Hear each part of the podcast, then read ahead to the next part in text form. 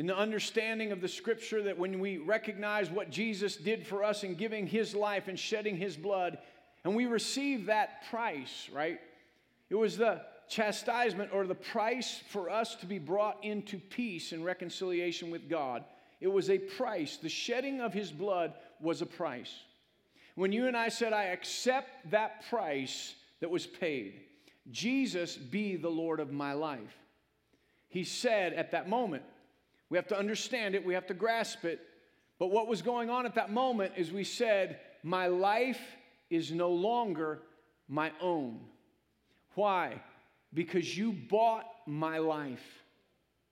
Your life was never really your own anyway. You were under the slavery of sin. You belonged under the slavery, the dictation of the course of this world, which is dictated by the prince of the power of the air. As he's about to say in, in, in chapter 2, that we just get caught up in the world and the ways that the world goes and we don't even we don't even think about it. Why? Because it's such a driving force. It's such a moving force. The world is moving in such a rapid pace 24 hours a day 7 days a week that we get caught up in ideology we get caught up in thought we get caught up in action we get caught up in opinion that goes along with the world and we're not even thinking about what's changing in our life. I remember not too long ago just a couple of years ago we went through Romans chapter 1 and just as we were reading in the Word of God, how it's not normal for a man to be with a man sexually or a woman to be with a woman sexually. And it shocked me. It was like the air sucked out of the room right here. See, all of a sudden we changed our opinion. The world's flowing and it so pumps you with opinion and what they think is right that all of a sudden you hear the word of God. And if you're not careful, you're like, how can God think that way? Well, God's your creator. God can think that way because He knows exactly what's right, what functions for us, how He created us. He's not concerned with the creature telling the Creator how He was created. He's more interested with the creature understanding how the Creator created him for good. And so He said, if you understand that, you no longer are your own. You no longer give your body to sexual immorality. You no longer give your body to evil things because Paul said in Romans, the sixth chapter, don't you understand that who you lend your members over to is what you will become a slave of? Whether of sin, even though you're born again, he just laid that all out. Right? We're under grace, not under the law. Sin should not have dominion over you anymore. We can confess that. You should confess that. But to just say sin no longer has dominion over me means I understand that I died with him, I was buried, I raised with him to a newness of life, and now my life belongs to him. And if I understand that, I will give myself over to that right relationship with him and righteousness that goes with that. And it will govern my life and it will direct my life and it will direct my actions, my conduct. But if I don't understand that, I say, well, sin no longer has dominion, but I give myself over to sinful conduct and it begins to dominate and to govern my life. And so when we say that Jesus is Lord, right? And sometimes we come to this place of saying, Jesus is my Savior, and He is, but Jesus is Lord. It says, if you confess with your mouth the Lord Jesus or Jesus as Lord, and you believe that God raised Him from the dead, then you will be saved. And the word Lord doesn't just mean Savior. The Lord, the word Lord means master. So whether you walked the front or you knelt down in your room or you were driving in your car, when that, that the Spirit of God came on you and let you know that you need Jesus, you need to be born again. You need eternal life. You said, Jesus, become the master of my life. I give it all to you. Now you're the Lord. And so when Paul says it's only our reasonable service He's speaking from that perspective. Many times as Christians, we don't have that perspective. We think, I'll give to God what I want to give to God. I'll give Him my Sundays, as long as it doesn't go too long. Might give Him my Wednesday night, I might give Him another night, but I mean, I got all this other stuff to do. And we start to get into this is my life, this is my schedule, this is my time. And understanding that if you have children and you have a vocation and you have things to do. When we get to scheduling our own, we say, God, I don't think you know. I don't think you really know all that I have on my plate. And even in our thinking, we reduce God to this place. And when we reduce God to a place where we don't think He knows, we subject ourselves to the lies of the enemy about our life. When we say, God, you know better how you created me, you know better what to do with my time, you know what you've called me to do, and my calling is not my vocation. It may fit into my vocation, but you know you've called me to something higher, and you are the one that orders my steps. So if I give to you myself in service, and I allow you to lead me, you will help me order my days, order my time, and order my steps. And there will be times that God orders our steps when there's something that we want to do and there's something else that He wants us to do. And really, I could ask this question, I won't ask you to raise your hands. But how many of you have had an unction to do one thing that God was telling you to do, and you decided, I'm not going to do that, I'm going to do my own thing, and you ended up in trouble? It's just a small encapsulated thing, but many times we're saying, you know, not today, God. I'll do my thing today. I'll come back to this later. But all of a sudden, we're in trouble and we don't know why. But it's the fact that we gave ourselves over to something other than God and it began to grab hold of our life and create trouble. The second thing is don't be conformed to this world, but be transformed by the renewing of your mind. There's so much information in the day that we live in that if we're not spending time meditating on the Word of God, if we are not t- spending time thinking about what God thinks about things and not formulating, not again di- dictating, God, I think you should think. I've pastored for almost 29 years, and the number of times I've sat down with people and they say, I don't think God feels this way. But you could show them in the scripture, God says, I'm not thrilled with this. You could show it to them and say, Well, I know that's what the Bible says, but I really don't think that God really feels that deeply about it. And see, what we've done is we've got our mind beginning to parcel off things. And we're saying what the world thinks about it, what the world is telling us every day begins to get ingrained in our mind and how we operate within the systems of this world, the ideologies of this world. It's more difficult to say, I'm going to go God's way. But if we go God's way, we'll overcome evil with good. If we lend our bodies as a living sacrifice, we'll overcome evil with good. The church, it's a time to rise up, it's a time to be focused on what God has. When you listen to the news every day and it's like there's a wall up there, there's, there's all the things, there's the talking points every single day about the politics, about the leadership that's going to go on, what's going to happen in November if this happens and that happens, what's happening with coronavirus, and all the confusion that's going on and creating division in families, in workplaces, in homes, and it's dividing people. And there's something you're just like, what is going on? But it's a thin veil that if we pull it back and renew our mind to what God is saying, God is actively working in the spirit realm doing something incredible. He's working revival. He just needs the church to see beyond the natural and begin to see what he's doing and say, whatever you're doing, I want to get on board with what you're doing. I don't want to be consumed with what the world is doing and the way the world is doing it. I don't want to be consumed with the ideology of the world and the feelings of the world and the things of the world, but I want to be consumed with the things that God has set in motion. Just understand as we look at evil that goes on around us and you look at it and you may view it if you watch the news. If you don't, praise the Lord. But if you do and you're like that over in that town, they're just showing people lawlessness and evil, lawlessness and evil, sin and evil. Just begin to speak to that. Where sin abounds, grace is much more abound. That there's a move of God coming to that city, that place where sin is trying to take over, where sin abounds, grace does much more abound.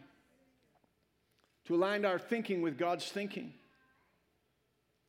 The third thing about overcoming evil with good give your body a living sacrifice. Cause your mind to be renewed, that there's a transformation in your thinking. To live humbly. To live humbly. I believe this chapter is leading us into things that will cause us to experience the plan of God and the giftings of God and the power of God in our life to such a degree that if we're not careful, if we don't first learn humility, we will begin to bring it all to us. My gift, my ministry, this is what I'm doing. Look at me. And he says, if you'll just humble yourself and understand how to not think more highly of yourself than you ought to think, but to think soberly, to think, oh my goodness, here I am with my ability, but God has graced my life with something that goes far beyond what I could do. See, when you start operating in the grace of God, people start recognizing wait a minute, this isn't you. You couldn't do this. And that transitional moment of saying, you know what? I understand that. Thank you very much. But we know that it's the grace of God that's working in our life, and we begin to give glory to God. That God will move the moment we say, you know what, you're right. This was way beyond what I can normally do. I'm really getting to be something. He says, if you'll humble yourself, God will exalt you. God will position you in great places to influence people around you. But if we exalt ourselves, we will be humbled. And God doesn't want us to be humbled. God wants us to humble ourselves that He may bring us into positions of influence and utilize the gifts and the graces that are in our life. And when you come to realize and recognize the gifts and the graces that are in your life, and we call them areas of ministry, the gifts in our life, it's very easy to look back and to say, well, right there, right where you are, Pastor, right there. My gift brings me to the pulpit. But really, the fivefold ministry gifts equip the saints to do work of ministry. It equips you in your graces where you are. Some of you will be called to stand in the pulpit and minister, but some of you are waiting for a pulpit. And God says, right now, where you are, what you're doing is essential. It's important to the people in the community because it's not places that other people will go, it's where you are planted to minister to people. And we find that many times over. As we begin to recognize and go through this and begin to respect and honor one another and the gifts that are in them and put them in the proper place, we will help us as a church to understand you don't have to be in a visible position to understand that your gift is working powerfully. I love it when somebody says, I was at work the other day and I got a chance to minister to somebody. I prayed with somebody. But so often we pray with two or three people, they get saved. We pray for somebody and they get healed, and we transfer and say, That's good. God must be calling me to ministry. God already called you to ministry, and you were doing it.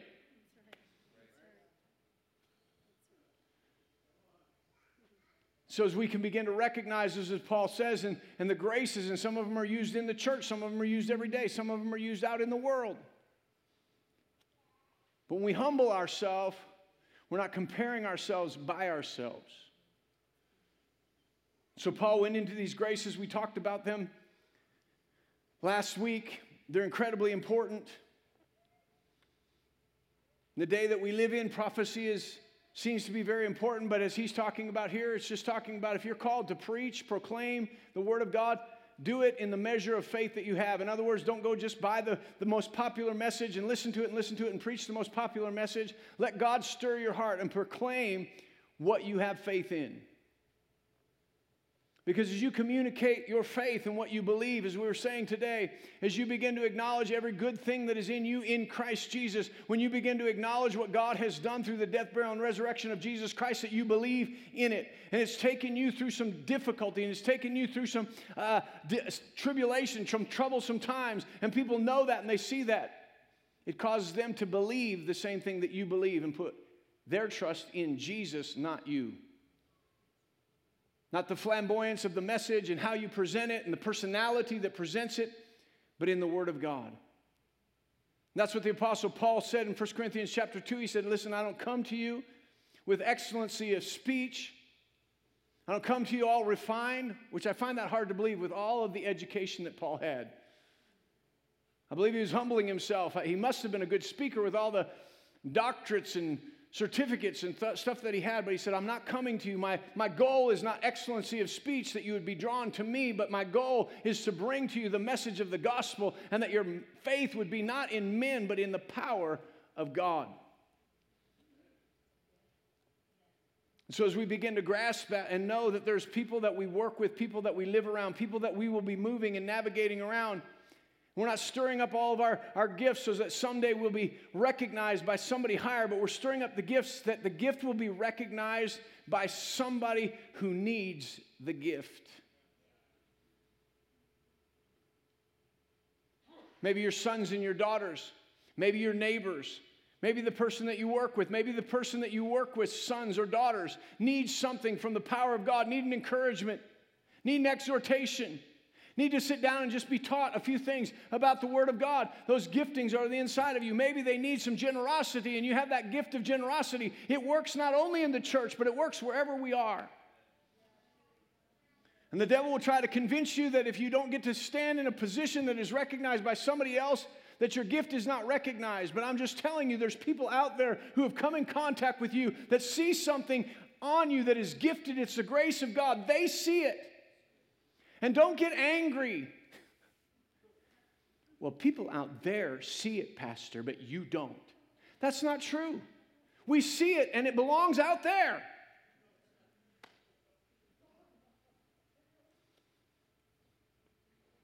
Come on. Are y'all with me? We're a little flat today, sorry. Come on, it starts working. You start having fulfillment. You start praying with people to be born again. You start laying hands on the sick, and the sick start recovering. Then there's not just one, there's not just two. Then all of a sudden there's a small group, and it's not just sanction, it's a small group. It begins to disciple people, and the people that you taught to go share Jesus with somebody, they go share Jesus with somebody that they know. And it starts to exponentially grow because you have graces in your life. That when we don't think more highly of ourselves than we ought to think, but we think soberly, we serve others, whether in the church or outside of the church, with grace. With grace. Praise the Lord. And then he comes back to this age old thing that we're always going to have to talk about, no matter what. If you're going to overcome evil with good, we are going to have to learn to love. We've talked about extravagant love, but he says here, let your love be without hypocrisy. In other words, don't let your love, that word hypocrisy means like somebody acting on a stage. He says, don't let your love just be outward in show to somebody, but he said, let your love truly be love. Don't just make it look like you love people, but underneath you're grinding and you're struggling with it. But let love of God set, settle in your heart and love with the fullness of the love of God that is shed abroad in your heart. He says, don't be acting out love like an actor acts out their part. He says, but truly from the position that you're in, love. Love without acting the part, but living the part. Come on, when we say that we love and we start moving in, in the aspects of human love that we think will move, we, we begin to, evil starts to set in and say, if I act this way to this person and I show them love, they will love me back. They will reward me for that love. And we start acting like we love people that we don't really have a heart for. We, we love them because of what they'll do for us. And he says, listen, that's hypocrisy. That's acting it out for your own benefit, but the love of God doesn't act it out for your own benefit. The love of God loves for the benefit of the person being loved. He says, You keep your heart pure when we love without hypocrisy. All right, that went over big. So let's move on to the next one. All this has to do with love. He says, Abhor evil. Abhor evil. Really, in abhorring evil, you have to love what is good. Turn over to 1 Thessalonians chapter 5. 1 Thessalonians chapter 5.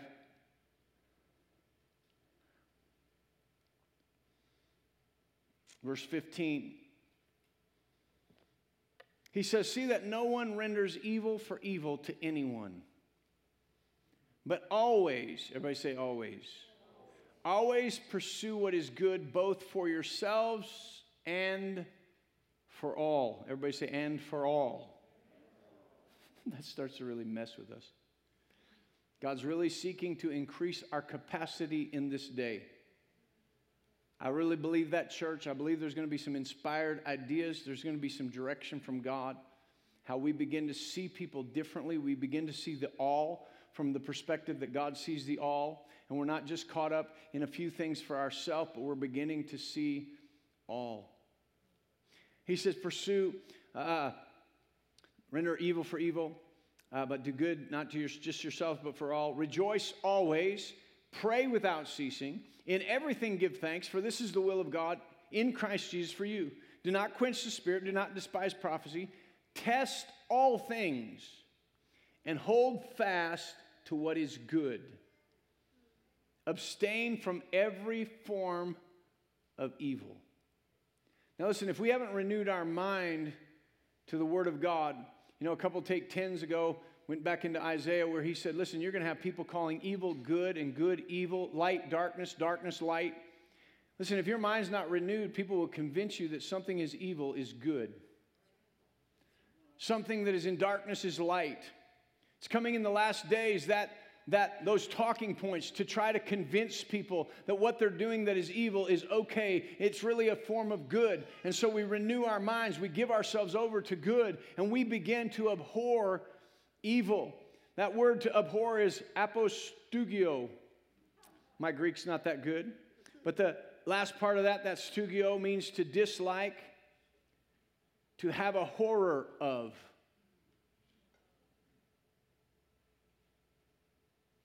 It's a hatred which is expressed. The apo part of that is away from, a separation. So he says, You let be, you let be known that you think something is evil by separating yourself from it. We've been convinced that tolerance of evil things is the way that we should go. We need to be more tolerant. But God says right here if it's evil, separate yourself from it. Don't tolerate it, don't accept it into your thinking, but stand fast. This is evil. Now, listen, he's putting it together how we abhor what is evil, yet we love other people. You can hate the evil and love the people. In fact, if you love people and see evil coming upon them and destroying their life, it causes you to hate evil more and more and more. I know many of you here have relatives that cancer has taken over them, but when you watch somebody die of that disease, you begin to hate it. You hate what it does to the human body. You hate how it steals life from them. And you just watch it. It just draws life from them day after day after day. It takes their weight off. It takes their muscle off. It takes everything away from them. And you're watching and you begin to hate it. And when we hate that evil so much, that we won't accept it as a norm. We won't accept it as a death sentence to somebody that gets it because we hate it and we know and love the fact that Jesus already bore that in his own body. And we begin to lay claim to it in such a way of powerful faith. We'll begin to overcome that evil with good. There are things out there, there's actions, there's things out there that we just see more and more, and you just learn to accept it. But the Bible says, learn to hate it, not accept it. Learn to hate it, not accept it. Let's go back to Romans chapter 12. How y'all doing?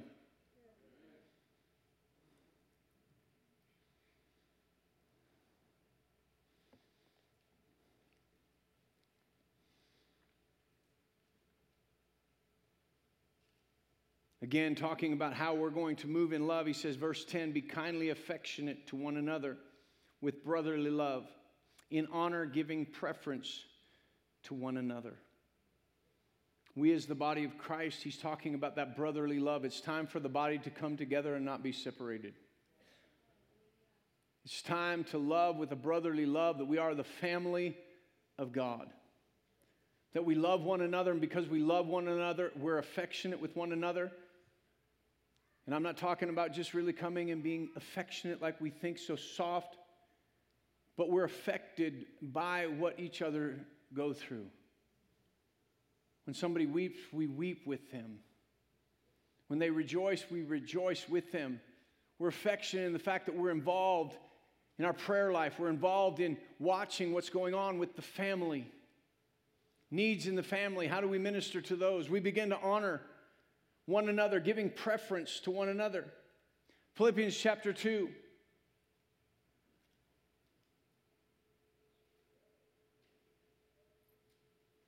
Now, I know if we're not careful, we can just go, you know what? We know all this stuff.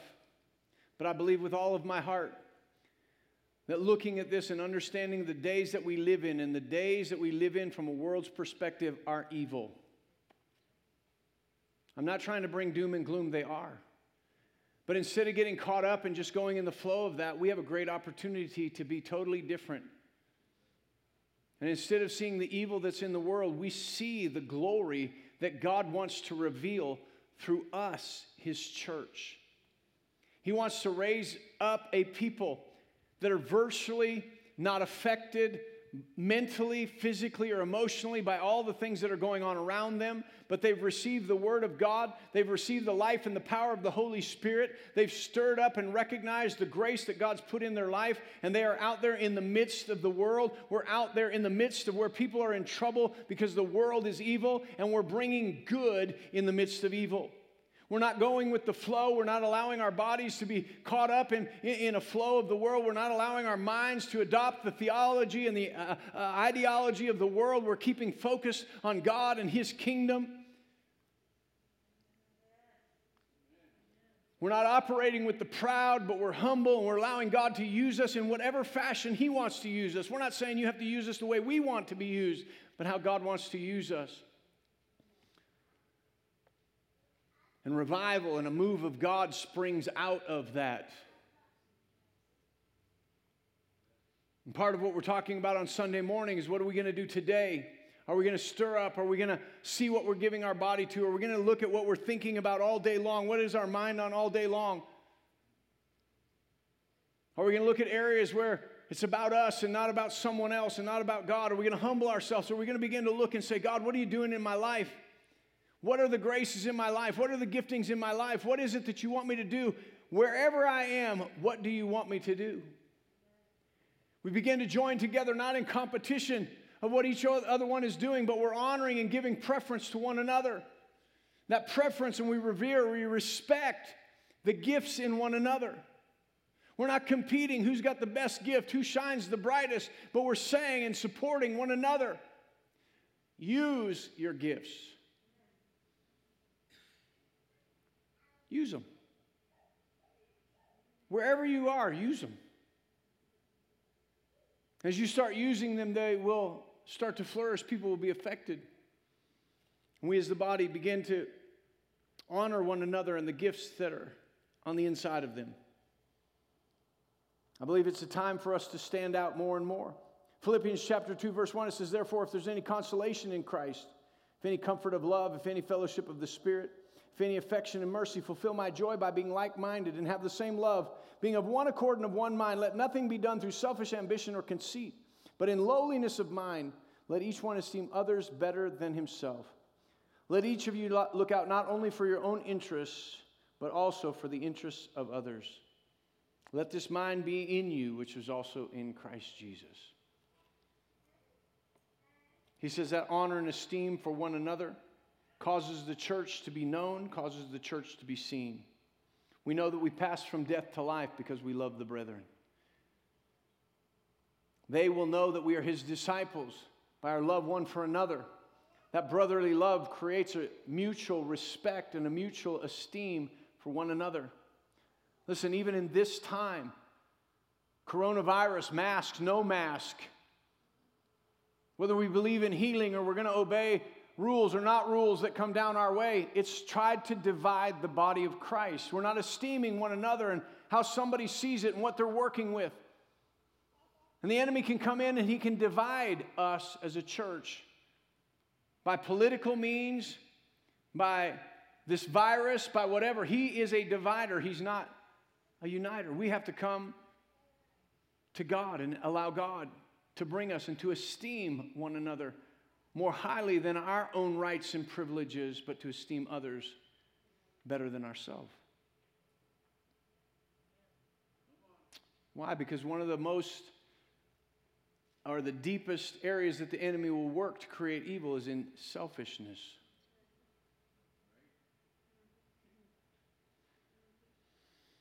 And when that word comes up, we all like to say we're not selfish and point out how I am not selfish because I do this and I don't do that. And there's way too many eyes in explaining that we're not selfish.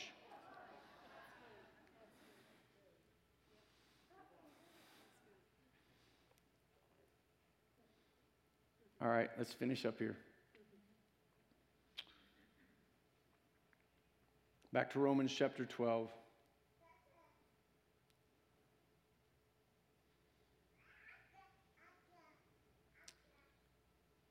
I love you too, Charlotte.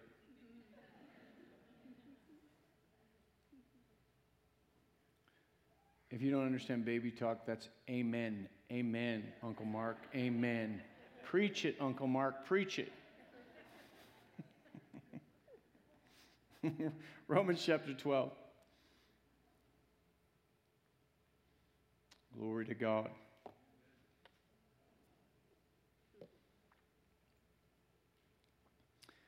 All right.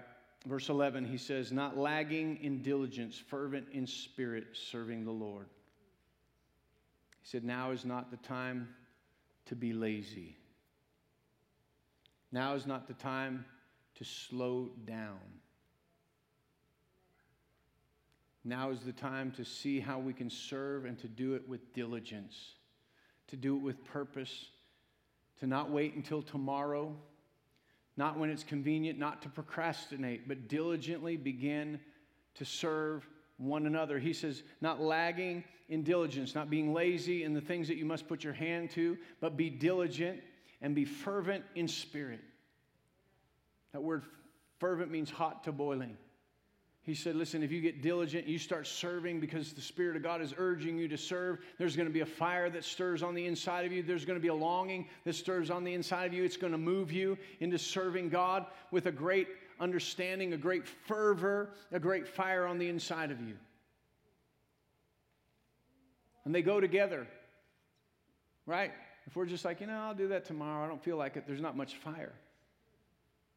But if you serve, you get a fire. If you got a fire, you serve with diligence, one or the other. But there's got to be something going on, stirring, burning on the inside of you to serve the Lord in whatever capacity, with whatever gifts that you start to realize and recognize. It's about serving the Lord. It's not serving self interest. It's not serving the course of this world. We're overcoming evil with good, and it comes in diligence in serving the Lord with a fervent spirit. Number 12, verse 12, it says, rejoicing in hope. Patient in tribulation, continuing steadfastly in prayer. So I know I lost some of you, but we're number four, serving with grace. Number five is understanding your grace and using it, or your gift and using it. Number six is love. Number seven, don't be lazy. Number eight, allow your character to be developed. If we're going to overcome evil with good, we have to be people of character. As we talked about last Sunday morning, rejoicing in hope. Rejoicing in hope. Paul is reiterating something that he said in, in, in Romans chapter 5. He said, We stand, by faith, we stand in this grace. And not only that, and he goes through a whole list of things. But he said, Listen, we go through tribulation, and tribulation produces character, and character, hope, and the our hope doesn't make us ashamed because the love of God is shed abroad in our heart by the Holy Spirit. When we're in a place where our hope is removing us, where we understand today's present suffering is nothing compared to the glory that shall be revealed, then we are patient in the midst of tribulation. Why? Because we actively are working in hope. I know that what will be revealed after this time of tribulation or trouble is greater than when I entered into it. He's saying, listen, don't do this. The word he uses for patient in tribulation means stay there. Instead of looking for a way of escape when trouble comes, stay in that place and let God develop character in you so that your hope is produced. God didn't bring the trouble, the enemy did. But when we do what James says, we rejoice when temptings, testings, and trials come because the trying of our faith works what? Patient endurance. And after patience has had its process and its work, we come out complete and entire, lacking nothing. How many of you would like to be more complete, lacking nothing? Many times we don't get there because when trouble comes, we escape the trouble instead of knowing there's a hope on the other side of this. And we rejoice in the hope that's on the other side. And so we patiently endure and allow God to strengthen our faith and develop the character that is needed. And we stay steadfast in prayer through that trial. And we come out the other side better than we went in, stronger than we went in, trusting God more than when we went in. There's something on the other side of difficulty and saying, God, this is difficulty. The enemy has come against my life, but you are greater. And I will not trust the difficulty. I will not look at the signs that this must be terrible. I must have done something terrible. I'm following you, and I'm in the midst of trouble. And there's something that will be transformed in me by staying with you through this time of trouble, believing you, trusting you, allowing you to guide me through this time of trouble. And how do I get there? I pray steadfastly and I rejoice in the other side, even though I'm in the midst of that trouble. Listen, if we look for a way of escape, the enemy tempts us to always escape something that God would use to even more complete us. We're overcoming evil with good. If we're following the ways the enemy is trying to lead us rather than staying with God, we won't overcome evil. But if we understand how to rejoice in hope, be patient in tribulation, and steadfast in prayer through no matter what the trouble is, we will overcome the strategy of the enemy and overcome evil with good. Why don't you stand up? Father, we thank you, we praise you, we magnify you. I thank you for every person in this room. I thank you for every person watching my live stream. I thank you for this day and this hour that we live in. I thank you truly, God, that we have been brought to this time, this generation, for such a time as this. You are the Almighty God. You know the beginning from the end and the end from the beginning. You know history, you know the now, you know the future. And we are here in this place with you now in an ordained time to be the church in this generation at this time. Cause us to know and to see and have wisdom, as the sons of Issachar did, to know the times. As we know the times, we not only know what the enemy is doing out there and we see it, but we understand what you desire to do right now. Open our eyes to see what you're doing, open our ears to hear what you're saying. Grant unto us that spirit of seeing and knowing that we might walk with you every single day. That we wouldn't put things off, but today we would work and, and, and be focused on a life that is good. We don't allow the news of evil, we don't allow the pull of things that are wrong and evil to dictate our life, but we overcome evil with good because we are an overcoming people, a victorious people, a triumphant people. I ask you for just a fresh oil, a fresh anointing upon each and every one, a grace, a strength, a stirring of the gifts, an empowerment to see and to know what it is that we do as we encounter people in our day to day life that don't know you. How might we reach out and have the opportunity to bring the love of Christ and the knowledge of salvation to those around us? Let us be the catalyst and the spark for a revival in our region. We thank you for it in Jesus' name. Amen. Say this we go. What God did in Christ Jesus far exceeds any damage done to me by Adam's fall. If you're watching, you're giving. Uh, there's a number of ways to give text, online. Uh, you can mail it in. If you're here and you brought your gift today and you need an